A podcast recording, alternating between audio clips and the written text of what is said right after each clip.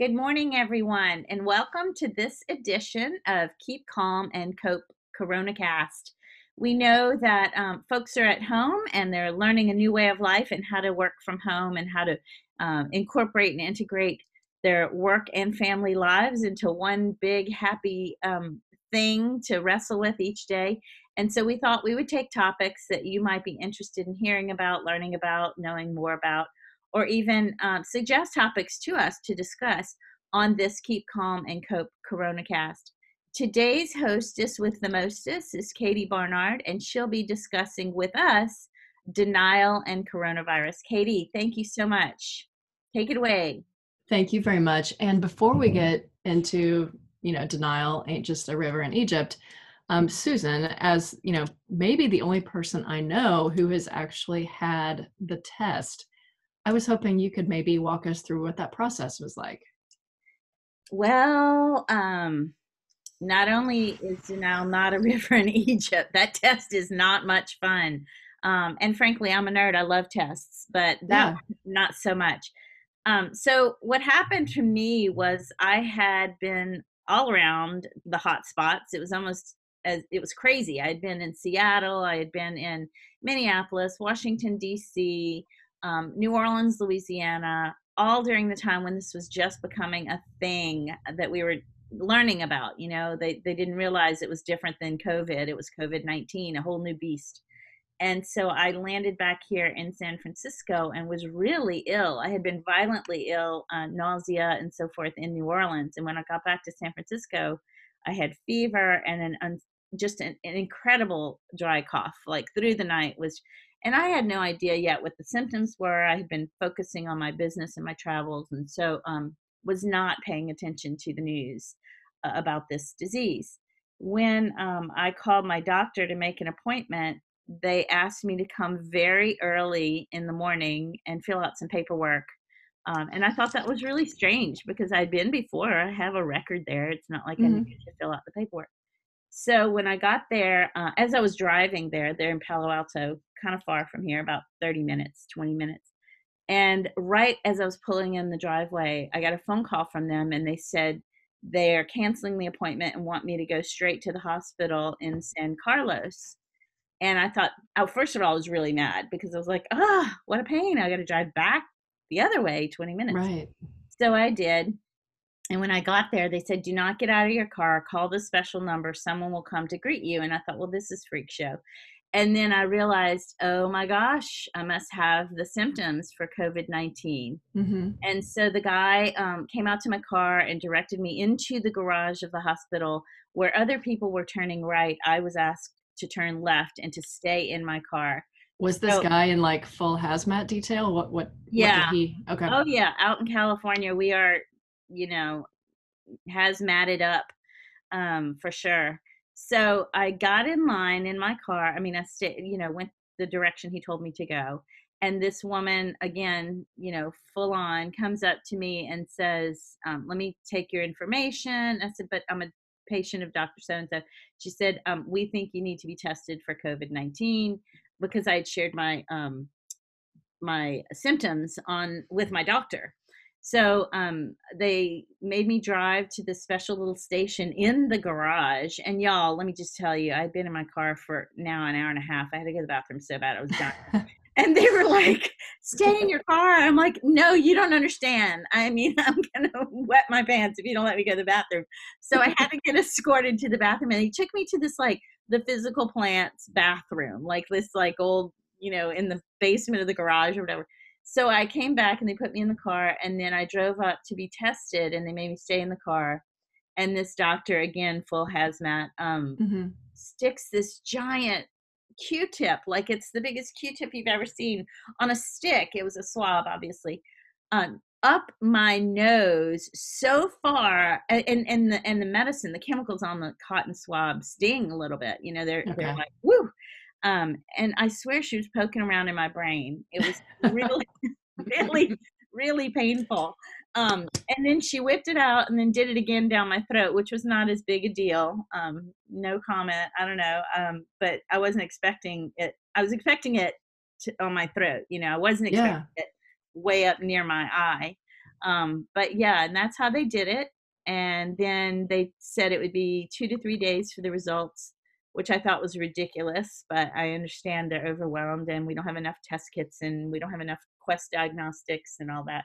Um, so I waited. I'm not one to panic about anything. Um, you know, I am a little worried about my mom. Y'all know she is has dementia and she's in a facility that has active cases. But um, I waited my two to three days and nothing.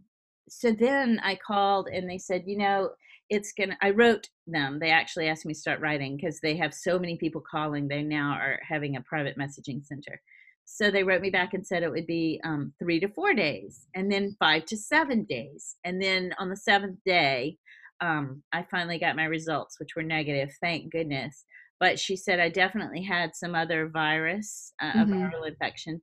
So um, at least that, you know, I, I feel relieved to know that I didn't have that, um, but that doesn't mean I can't get it. I'm just like you are now. You know, those who do get it and get through it have less of a chance of getting it, suffering from it.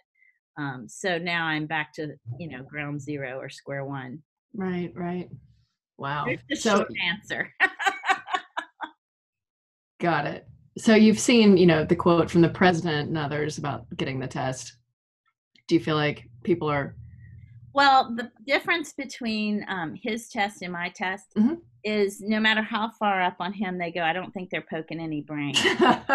I'm just saying. Fair, fair point. Fair point. So Susan, um, I know that you guys are in lockdown in California and various states have taken different levels of, of those sorts of measures. Um, in New Jersey, we're similarly equipped, but um, we've started to have testing centers that are like drive-by testing centers. And I'm, I'm guessing you're doing some similar things in California. And I know they're recommending for us that you first call your doctor if you have symptoms, and that for these testing centers that you go and you register online with them if you have symptoms. So really, because of the limited limited tests that they have, they'd rather that only the people that have symptoms get tested. Is that something that you're hearing out in California too? Well, that's a great question, Lindsay. I think it's a, a only slightly different. So I was on shelter in place before shelter in place was a thing because of the symptoms that I had. So I've been cooped up for two weeks already. Um, right. But here I live in the world's biggest biotech cluster. So fortunately for me, um, so, so for example, Verily uh, is an Alphabet company and they're in my city, and they called my husband and said, we'd like to do drive-through testing. Um, it ends up, they ended up doing in San Mateo, which is down the street from me.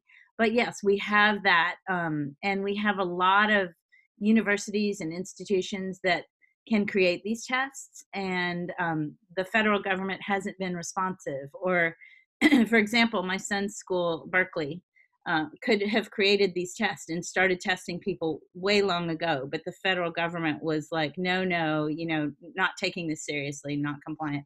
So we were late in the game, but we did have the um, the brain power and the, uh, you know, the medicine, the chemicals, the test kits, that sort of thing. Uh, we don't have enough P P E. I'm sure you've heard that across the nation. So right. More of that would be better.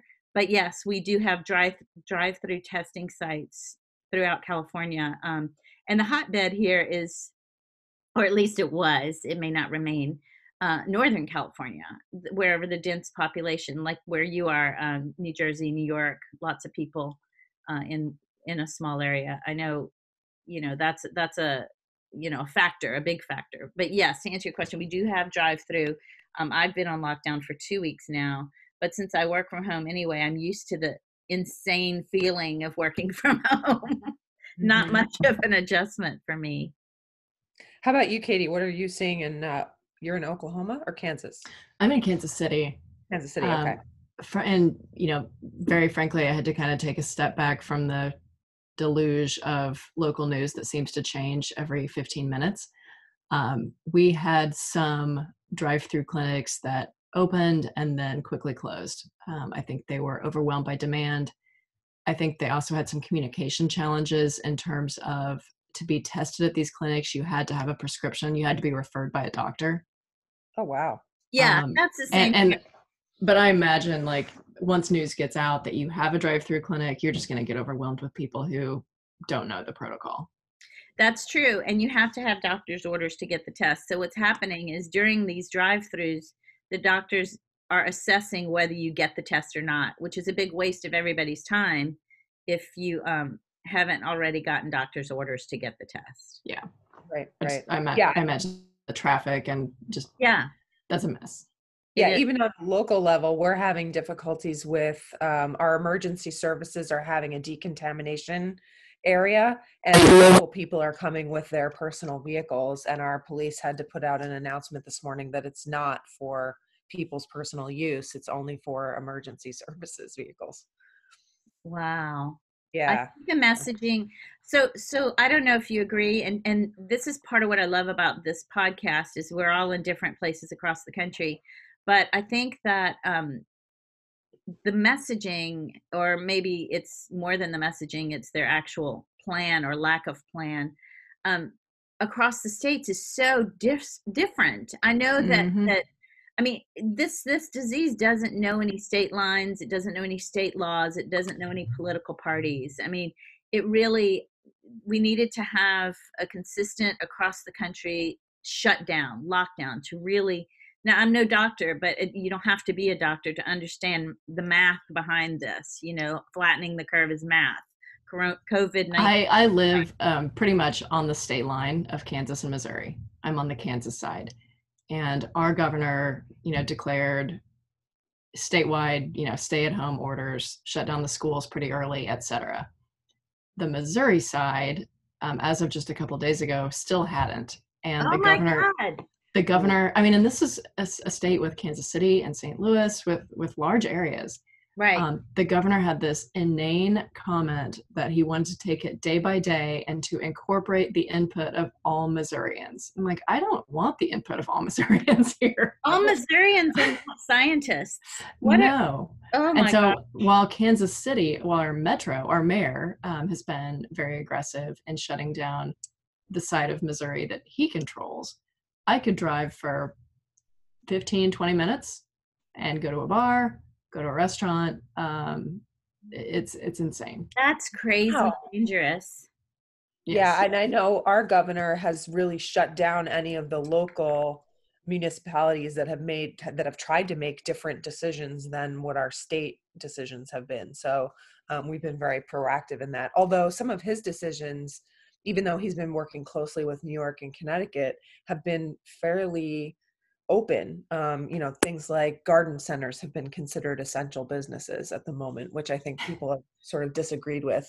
Um, so I think considering we are at the moment the state with the second highest number of confirmed cases, um, we could probably stand to uh, close down a few more things. Lindsay, that's crazy. Yeah, I, I think that, you know, they don't understand this is airborne. I mean, you know, it, it lasts on, on surfaces like plastic and hard surfaces for three days. It lasts in the air for three hours. This has never before been a thing. It's not like the flu. Um, I mean, y'all, I, I talk about the fact that I'm from Louisiana, uh, back to the denial factor here. Um, I have lots of friends and family members in Louisiana who are like, denial is way more than a river. They might not even know it's a river in Egypt, frankly, but um, it's way more than a river in Egypt. This one um, niece of mine was like, well, I have to get back to work. You know, I'm a busy person and I work at a big chemical company and they need me. And I'm like, I just don't get it. It's not rocket science, but it is science. I mean, the, the average person can understand how deadly this is. Just think of proxemics, you know? Right. So it's very upsetting to me, um, but I can't fix stupid, so. Well, on that note, maybe we, we talk a little denial ourselves, ladies. um, you know, I loved reading about this topic, and something that really hit home to me and made it really meaningful was that denial has a really clear purpose as we process grief, and that is to kind of prepare our hearts and minds to process something big, um, to kind of keep us numb for a little while um, until we have the capacity to take on something sad or scary. Um, so to just to open us up Do you remember, or are you still in denial about the coronavirus? I'd say for me that there definitely was a period where I was in denial very early on. I, I'm obviously not still there now, um, but because we had this big conference that we were planning and I really, really wanted to make it happen for financial reasons for my company, mm-hmm. um, I was in this period where I was hopeful that if we made certain decisions, like if countries where there were hotspots, we could suggest to those delegates that they didn't attend the conference. Um, if the numbers were at a certain level, we could say, you know, okay, well, as long as the governments of these countries are still saying they're at a travel one advisory, we can still let this happen. Um, you know, I was trying to move a lot of, of different pieces to make sure that it could still happen, and and thinking that it wasn't really that big of a deal. And then there was one day where I woke up and I had probably ten people cancel that morning before I had gotten up. We're, we're an international organization, so I get a lot of emails first thing in the morning from overseas. Um, and I and I just immediately like hit that level of acceptance. And I was like, this is happening. I have no choice in the matter. I realized that a lot of things were out of my control, and I, I needed to move into that level of acceptance and just deal with the situation as it was and mm-hmm. figure out what those next steps were. And it was funny because when I, when I hit that piece, that, that state of time and mind, I felt so much peace that all of the anxiety that I had leading up to that and all of the work and stress I had done to try and make this work in the way that I wanted it to immediately went away. Um, I had been losing so much sleep and working so many long days to try and, and make it be the way I wanted it to be. And finally, when I got to that point, I was like, okay, this is, you know, this is the way this virus is working. Yeah. Governments are making decisions I have no control over. Other people need to feel safe and secure, and I can help with that. So let's just move forward with this. And once I got there, I could accept everything else that was happening around me too. And it was, it was really funny once I got there, like everything else, you know, the not being able to leave my house much, going, you know, not going to the grocery store, all of those things. Like it, I, I was able to accept all of those things at once. That's awesome, Lindsay. What about you, Susan? Well, I think for me, it was a little different. I am a realist, and I think that because I'm a research freak and am in, you know, I'm married to someone who's in deep in government. So I was getting a lot of behind the scenes stuff that hadn't gone public yet. I'm very accepting of good and bad and everything in between. It is what it is, is sort of my, you know, uh, which can annoy people, I know. Um, I try to hold back on all this fact-based stuff sometimes because they feel like um, I lack feeling, which is not true. Y'all know me, so you know that I'm very much a feeler. Um, mm-hmm. But I will say this. I will say that we have to be careful. Um, like I see some people that say, well, I hope blah, blah, blah, or COVID nineteen is hard because change is hard. And I'm thinking, I'm adding the inflection and the tone. This is really through writing that I saw these comments. So I'm imagining, I'm projecting. This is what I'm thinking they're saying and how they're saying it. But I'm thinking you're trying to be positive or else you don't know the facts. Um, hope is not a strategy. You need to get real. And here's what, you know, you need to do. Um, so it's really annoying. And then for someone to say, you know, COVID is hard because change is hard. No, COVID is hard because people are freaking dying. You know, yeah. That's why COVID is hard. So get real, study the facts, process them without paranoia or fear, understand the realities and be prepared. Prepare your mind and your, your body and your family and friends. And um, just, you know, no, for me, being armed with the facts is very helpful. Um, not knowing the facts is bothersome. The unknown is is hard for everyone, I believe. Um, but so I wasn't really in denial at any point. Mm-hmm. My father was a pathologist, um, and he, you know, I lived my life in a lab. He was also a coroner. I would go with him, you know, he, he'd be like, hop in the car, honey, we got a floater. You know, not a really normal childhood, really. But it sort of desensitizes you to uh, things like this. So I was very accepting early on. Interesting take. And we'll have to come back to that floater maybe in another podcast. I know Lindsay loves that stuff. I, you know, I listen to the daily, the the podcast from the New York Times every day. And so at the beginning of the year, you know, they had these dispatches from Wuhan. And I remember thinking like, oh, you know, that sounds bad. Yeah. And then you, you hear that, you know, it's maybe starting to come to the United States. Oh, that's, that still sounds pretty bad. And then I remember hearing on the daily that it was really hitting China hard because they had such a high percentage of older men who smoked. And so I thought, oh, well, you know, we're not older men. We're not smokers. Everything's going to be fine. Um, and the, the closer it gets, when there are cases in your county, when there are cases of, of people your age, um, that really, that breaks you out of the, of the denial stupor. Well, you're, um, you're, that's fine that you felt that way though, because they've never had this before. There was no, you know, there's, there's no expert on COVID nineteen. I right. mean, Tony Fauci is learning from what happened in China. Absolutely. And bless that man. Um, yeah. Keep him safe. Absolutely. Um, Lindsay, did you feel like you had separate stages of denial for the threat of the virus itself, like the health threat, and then the lifestyle threat? Um, you talked about how you were kind of processing everything in the context of this, this conference. Did you feel like you processed the whole enchilada at once, or was it really in stages of the germ and then lifestyle change?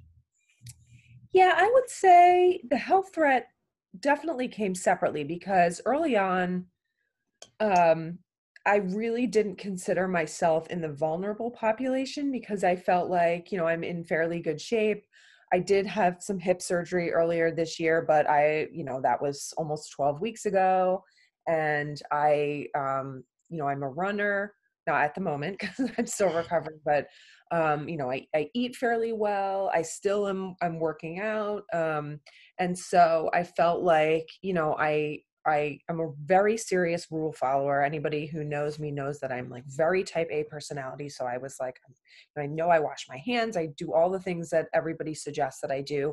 Um, and then it, it, as I read more about it, I realized that, um, you know, they were talking about people who have asthma as being in that immunocompromised population. And I have exercise-induced asthma. And then especially um, for most people in the legal community know that um, the founder of Above the Law, David Latt, mm-hmm. got coronavirus and has been in the hospital. And then last weekend was put on a ventilator. And they're trying an experimental uh, drug treatment program for him, which has seen some very modest improvements over the last couple of days. And, you know, we're all obviously pulling for him and hoping that he, um, he gets better. But um, I'm very similar to David in that he has exercise-induced asthma. He's run a couple marathons, so also in fairly good shape. Um, and that really hit home very hard for me um, because I thought that could easily be me. And it's really just a question of luck that I haven't come into contact with someone who has been exposed, um, and he did. So, um, you know, I don't, and it really is, one of my friends is a, is a P T at a nursing home. And every time she goes to work, she calls it virus roulette. And that's how I think of it too. I mean, every time, you know, I go out and, and I'm out in the world, it's, it feels like virus roulette. Um, and I'm fortunate that I don't have to go out into the world the way that she does, and, and other healthcare providers and retail workers and other essential um, workers. But, um, you know, so I feel like it was sort of that, that feeling of, of descent into reality. Um, and so I'm obviously much more fortunate than people that do have to expose themselves to this daily. And the fact that we do have such a shortage of P P E in this country is appalling and, and terrifying for those people and their families. But um, at the moment, I feel like, you know, being in quarantine and taking the right steps puts me in a position where I'm not as much at risk as other people. So I feel extraordinarily grateful for that.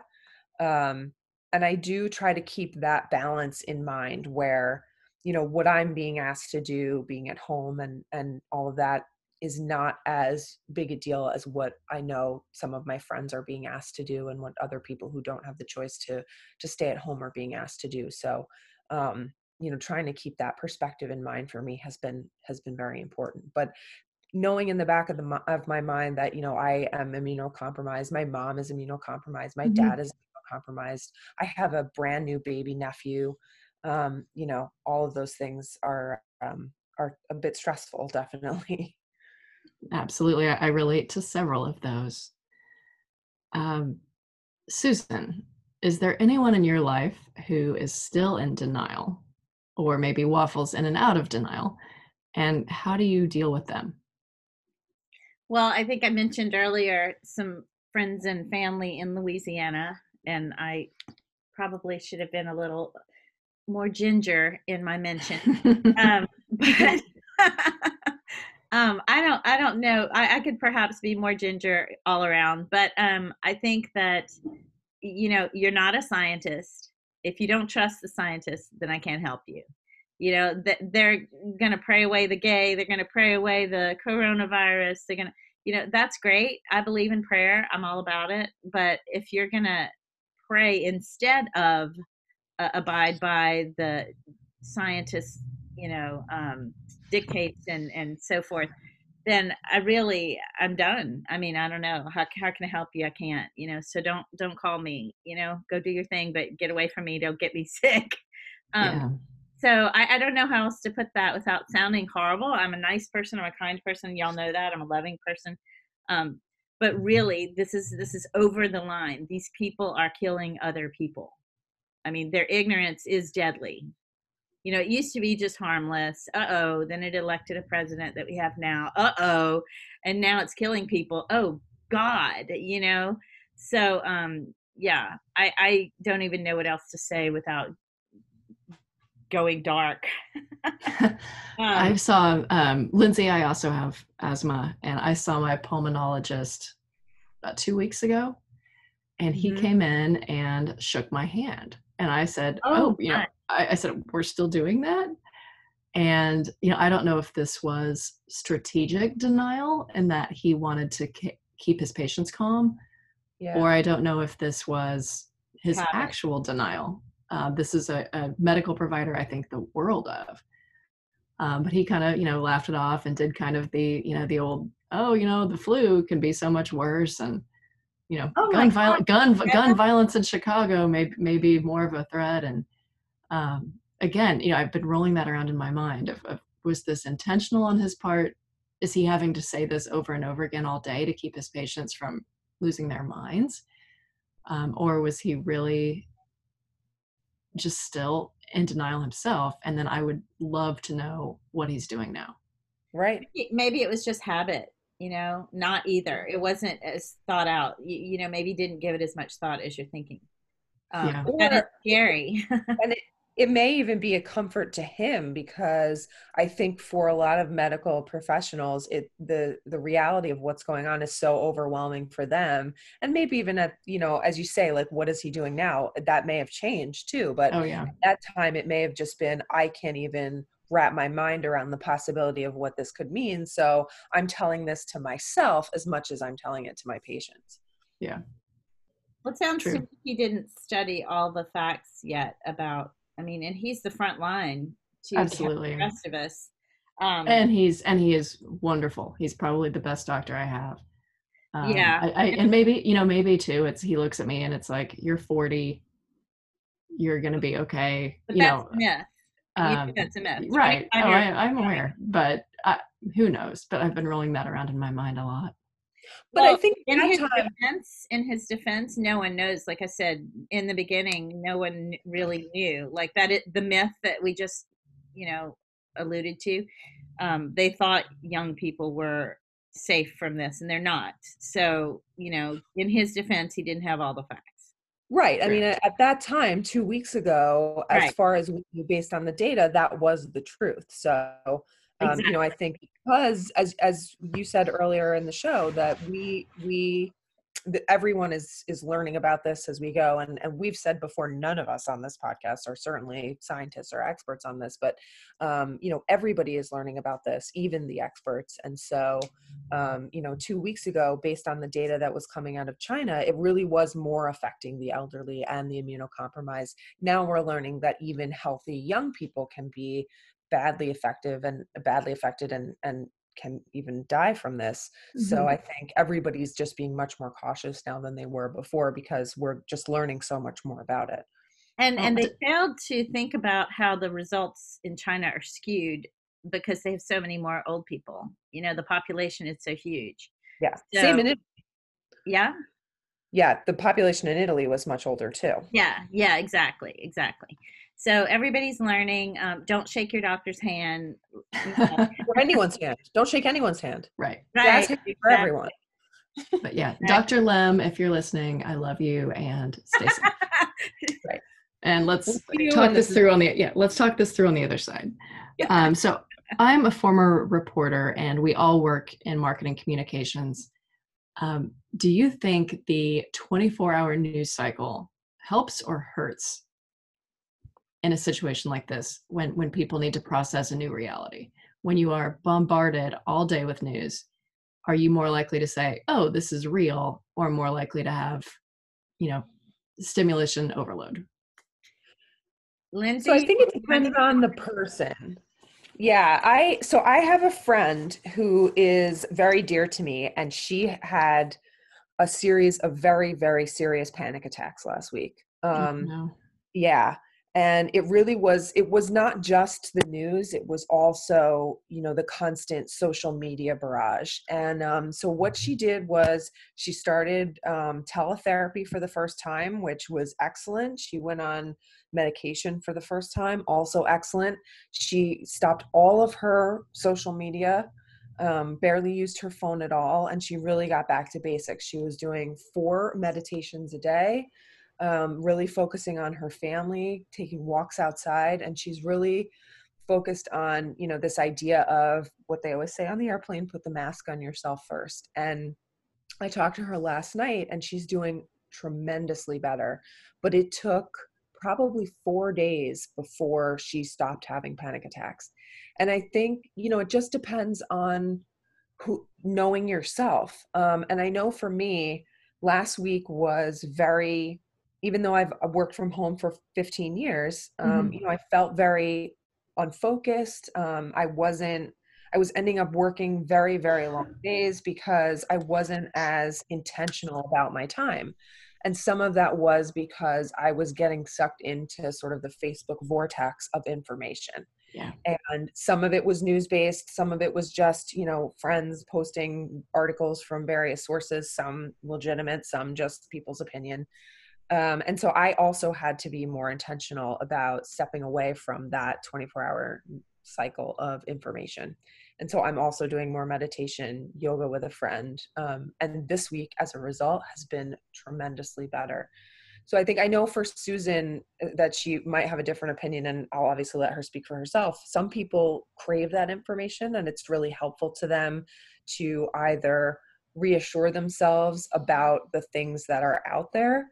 Um, but I think for a lot of us, it just adds to that level of fear and anxiety, either confirming the fears that you have, or for some people too, they're they're just looking for information for confirmation bias. So you're either looking for the information that's going to tell you that you're right, or um, you know, information that's going to just make you spiral further into into more fear. So I'm not so sure that it is effective. Um, and I know a lot of a lot of the news that's on T V, you know, obviously they want ratings, um, not to disparage reporters. I think many of them are excellent and they have a, a very specific job to do to get us the information that we need, but many of them are competing for eyeballs. And so they need to um, find a way to to do that. So, um, you know, they're hyping up the the information that's out there so that you'll watch them. And, um, and that can breed fear also. Well, I'd actually say that um, they had to combat an under-responsive federal government and really push hard to wake people up to the reality so they would follow um, the rules that keep us safe. So I'm not sure in this particular um, news cycle that they're hyping up as much as people are saying. In fact, in the beginning, Fox News would say this is a hoax, and that is so dumb and dangerous. Um, so I think yeah. we could overcompensate by really sharing the facts of the dangers of this disease. And yes, I do prefer knowing the facts, and it is helpful and um, uh, for me, for me, it's helpful to know what's the newest modeling, what's the data. Um, but I do get emotional, um, mostly because I get so upset when I hear misinformation, when I see people doing stupid things that put other people at risk, and it really bothers me. Uh, so for me personally, I have studied Buddhism, and what helped me throughout my life, having done that, is the law of no attachment. So for me, you don't get too excited about the good things. You don't get too upset about the bad things. You don't get attached to the outcome. So yeah. just being in that moment with the fact-based information um, helps me a lot. Now, I did have to turn off the news because of all the misinformation that was coming out, and the um, presidential pressers that are just filled with lies and miscommunications. And I know we don't want to get political on this show, but this is over the line. This is like ridiculously over the line, where um, absolute misinformation is being shared. And so I know that there are people who drink the Kool-Aid, and whatever channel you watch, whether it's M S N B C, C N N, or Fox, or anything in between, you have that confirmation bias going on. And I don't, and it's frustrating. So I turned off the T V um, and dove into the modeling and the data, and that made me happy. So I have friends, and I was talking to one of them last night, and, and the thing that we're doing, and, and this may be a more East Coast thing, but everybody is watching um, either the um, Governor Murphy or Governor Cuomo, and mm-hmm. that's where most of us are getting our information, because it is fact-based. So that's a great um, idea.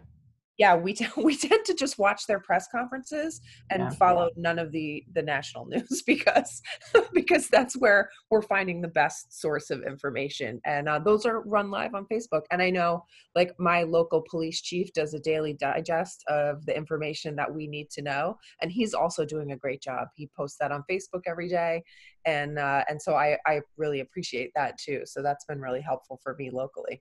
Yeah, we've gone on a bit of a news diet this week, which was A, very, very helpful. Um, and I think my, my husband has a knee-jerk rage reaction um, when anyone has more than like three talking heads on a show.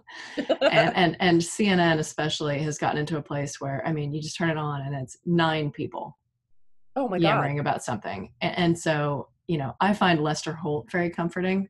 Um, yes. And so some days when it's like, I, I want some T V news, I'm like, okay, I'm just gonna give myself half an hour. We're going to put on Lester with his calm demeanor and his soothing voice. Um, I trust that he does not have a, a wild, crazy agenda. And then we're going to turn it off. Um, I've snoozed a lot of people. I have unfollowed a lot of people, um, trying to be judicious in when I'm on Twitter. But yeah, the news diet was, was very, very good for my mental health this week. Um, interesting that both of you brought up confirmation bias, because I think in the digestion of news right now, I have absolutely caught myself with this of, you know, there'll be a story about, you know, maybe it's a woman around my age, and I kind of tend to dismiss it. And then there was a story that people with um, B and O blood types might be less susceptible to the virus. And that's me and my husband. So I'm like, oh, well, this is science. It's, um, have you caught yourself similarly um, with the confirmation bias as you digest information? He, I think it's hard not to. Um, I'm trying to think of a specific instance. I think more like in the earlier days, definitely, like if you see like, oh, you know, people who are in better health are going to, you know, weather this a little bit better. Um, So I, I heard the, the B and O blood types from my sister, because she said everyone in her family has an O blood type. So they're going to be in much better shape than, you know, everyone else. Um, I actually don't know my blood type.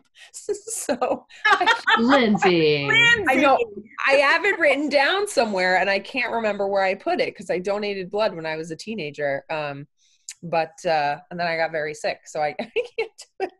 Um, I know, it's terrible. So I, it's of no use to me now, but, uh, you know, it's, it's really hard not to have confirmation bias, because I think it brings you a level of comfort, because people like to be right. And by people, I mean me, I, you know, I like to be right. So, um, uh, it's hard not to. Um, Susan, I don't, I don't know what you, what you would say.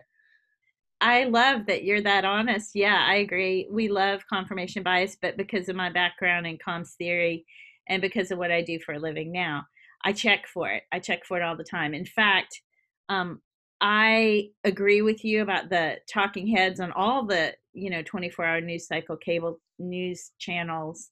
Um, it's annoying. That's not the news. Those are not the reporters. Those are people who come on and they talk over each other. And it's, I, I don't do well in that kind of, over, you know, sensory overload situation.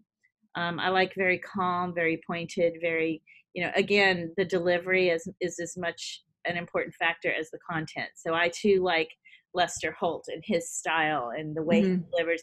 He he can deliver bad news to me, uh, and I feel better about it than someone who's like just really, you know, over the top delivering good news. Yeah, I'm like, he doesn't. Oh. Lester uh, Lester doesn't celebrate the problem. Yes, that's a great way to put it. He just delivers the facts. Yeah, yeah. I love that. So yeah, I would say that that same thing. But Lindsay, I think we all suffer that sometimes, um, which is why I feverishly research um, fact-based information. But when you have people saying, you know, well, why do you trust Anthony Fauci? You can't, I mean, trying to reason with some of those people is like giving medicine to a dead man. It's just right. No use to walk away. Um, but yeah, I love that you're that honest about it. We all, we all do that. We all do that. And we all like to be right. Um, Of course, no one wants to be wrong. Um, and, and I'm the first to apologize if I am wrong, or I'll start with, I notice about me, I start with qualifiers. Now I could be wrong, but da, da, da, da, da. That way I'm safe. You know, do you do that? You know, according to blah, blah, blah. Like I always post the source or share the, the source to cover not just my ass, but to be considered credible. So um, yeah, I, I, I mean, you know, I think everybody suffers that. It's human condition. It wouldn't be a Combs theory if it weren't, right? Absolutely. Yeah, and I think we're it's so easy these days to get into fights on the internet because, especially now that tempers are so high and everybody's at home and everyone is an internet expert. So um, I think, you know, a lot of us are using qualifiers because there's a lot of like nitpicking online. I made the mistake last week of getting in some ar- into some arguments with people that I didn't even know, which I knew as I was typing that it was a mistake, and I did it yeah. anyway, which just tells you what a better state of mind I'm in this week, um, that I'm not doing that anymore. But, uh, you know, we had, um, we've had a lot of people, I live at the Jersey Shore, and so we've had a lot of people coming down to their second homes Um, to ride out the quarantine. And finally, our governor said, you know, please don't do that because yes, you pay taxes down there, but they don't have the infrastructure to handle you should you get sick. So, um, you know, that was the thing I was arguing with people about. Um, and uh, Lindsay, Lindsay, do you feel like the um, the urge to argue might be you moving into the anger phase? Oh, I was way in the anger phase. I, I will, I will be quite honest about that. I yeah. was, I was definitely there. And I felt like I was, I, last week I would have said um, easily that I was very much in the acceptance phase. But once you had talked about the different phases of grief, I, I realized that what I was, instead of anxiety, my, well, which actually it is anxiety, but my anxiety was actually coming out very much as anger and being short with people that I cared about. And, you know, a lot of like, why aren't you realizing this? Because I've realized it and everyone else should realize it too, you know, re- reacting to people's denial instead of with empathy, but with anger. Lindsay, so I can I say something about that to you? Um, yeah. I love that you brought that up. I'm doing an interview soon about listening with empathy in this digital age, like now that we have to speak digitally, um, how we need to be careful of that dirty little uh, trick projection when we are texting or emailing or even on social, because we don't have the benefit of tone, body language, facial expression, communication through nonverbal means. So it's great that you brought that up. That is something I think most people are struggling with just in general, but add the fear and anxiety that this coronavirus has put upon us. And then, you know, it's exponentially worse. Oh, yeah. And I tend to feel very self-righteous about my ability to do that. And it, I have been very, very bad about it the last couple of weeks. I will admit that freely. Well, thank you for not being that way with me. You've been nothing but awesome with me. I'm I'm, wor- I'm I, I'm working very, very hard on it this week because I have not been super kind to everyone, I will say. I feel your pain, Lindsay. uh, we can talk about anger next week. Um, you yes. know, to, to to wrap things up, and because I think we do want ultimately to help people cope. Um, what are the coping strategies for denial? We've we've talked about the news diet. Um, you talked about um, teletherapy, medication if you need it. Mm-hmm. Um, Lindsay, you talked about meditation, and Susan, I love that you talked about tuning out the noise of the news and going to look at data. Um, if you are an intellectually curious person, and if you find comfort in knowing what the facts are, going straight to the facts, um, kind of stripping away the the noise. Um, what what else is there? For me, I like the, um, for, for application, like easy to use tools. There are lots of great tools like the Calm app for meditation, um, even for storytelling. There's another one called Breathe. There's another one called Headspace. Uh, for me, reading is very helpful. I have books and books and books. I mean, I could build a house out of the number of books that I have in this house. So I take comfort in reading. I definitely enjoy podcasts. Um, and I, again, am the person who likes the, the fact-based stuff. So we talk about realities and we sit with the good, just like we sit with the bad. And then we decide what next steps are. But really living in the now is what's, um, for me, I mean, if I die tomorrow, it doesn't matter. Tomorrow doesn't exist. We just have right now. So appreciate the now, be present. Uh, so that's very healing for me.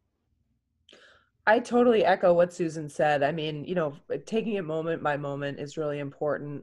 Um, I also give an endorsement to the Calm app. That's what I've been using for meditation.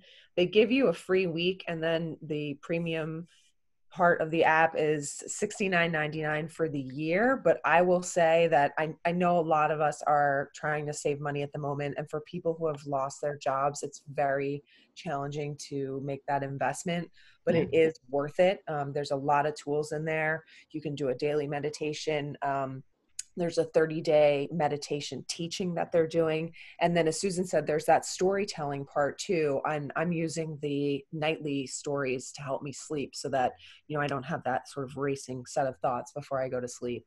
Um, I'm also taking a walk every day. I sometimes walk on my treadmill if it's raining, or, you know, you can walk outside as long as you keep six feet away from everybody else. Yeah. We've we've been doing that too, and it's huge. Nature is very healing. Yes, I agree. The sunshine, yeah, the sunshine has just been the best possible mood elevator. Absolutely, and that's a good time to listen to podcasts too. And they they don't have to be, you know, heavy things. You can right. find something that's light. There's a lot of funny podcasts that are out there, um, so that's something that you can focus on too. Um, and I've been doing um, yoga with Adrienne, which is a free uh, yoga um, video series on YouTube. She's got hundreds and hundreds of videos. I'm doing the home series, which is a thirty day yoga challenge. And I set it up with um, on Zoom with one of my friends, and we do it every day together. So that's a way I to love stay- that. Yeah. So you stay connected with other people that are out there, but you're also doing something good for yourself that's disconnecting you from from other things. But I'd also say, in addition to the news diet, think about a social media reduction yes. as well. Um, you know, hit that, hit that snooze, hit the hide. Yes. Yeah. As you, as you said, Katie, like, you know, make sure the people that you're connected to are the right people. Yeah. Try not to get wrapped up in some of the stuff that people are, are sending out and putting out there. So I, one thing about that, I, Katie, you said unfollow. I have, you know, the Facebook gods gave us the block button. I, I have come to love the block button. Um, you know, fear mongers and people sharing political B S, and, uh, you know, I, I I just block them. I don't tell them anything. It just, it's like very cleansing, just block, done. Yeah. You know, uh, another thing is, folks, we're going to put all these resources in writing in, um, in our Facebook group after this is over. So if you didn't get to jot down all the great resources that Lindsay mentioned, and that Kate, Katie's going to mention, and that I mentioned, um, please know that you can go there, and, and we'll have it in writing. Katie, what about you? Oh, mercy. Sunshine. um, news diet. Um, and I, you know, I had a bad mental health day on Sunday. Um, it was kind of gray here. You know, baby was hard. Um, I ended up spending the day in my pajamas, and I realized that just, it was not a long-term strategy. Um, so I kind of made three rules for myself that I've followed all this week, which is one, put on real clothes. Mm-hmm. Even if I'm not leaving the house, like the difference between, and it doesn't have to be, you know, a ball gown or a suit. Um, but even if it's just a sweatshirt and jeans, it's, it's not my pajamas. So real clothes. To go outside, um, even if it is kind of spitting rain. We're at a point here in Kansas City where it's, it's spring, it's nice, it's not super cold. Um, but getting out of the four walls of my house. And three, move your body. Um, whether that's a walk or a workout. Um, I remember at the beginning of the lockdown, I had these grand plans that, you know, I'm going to work out every day and I'm going to learn Spanish. And turns out I don't, right. I do not have, I do not have the mental load for that. And I'm having to give myself some grace. You know, these are not normal working conditions. Yeah. But I've just found that, you know, do the things, move your body, go outside, put on clothes. Um, It it put me in a much better headspace. And, and Lindsay, I'm with you. This week has been much better than last. And then hopefully we continue that trajectory. Yeah. This this will be week three for me. And I need to take your advice, Katie, because um, my son and husband go outside, they hike, and I'm still inside working and feverishly reading, and it's not healthy. Yeah. And here I sit in my pajamas as we talk. So I'm going to take your advice. Oh, I haven't showered, but I'm in real clothes. Without showering. I haven't showered today either. It's fine. Well, good thing Zoom isn't scratch and sniff. Exactly. Right. That's right. Um, I do have a baby who's awake, so I'm going to have to duck out sooner rather than sure. later. Um, We're ready. You, you ladies are always a pleasure. You too. Thank you so much, Katie, for hosting today.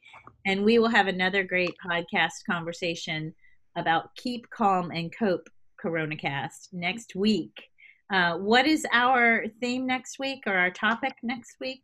Does anyone um, recall? If we follow the five stages of grief, it would be anger. We may be able to do a, a combo platter. I think we could do maybe anger, bargaining, acceptance. Um, I don't know. I like the way we're doing this and breaking it down, because there are four of us. Today we only had three, but there are usually four of us.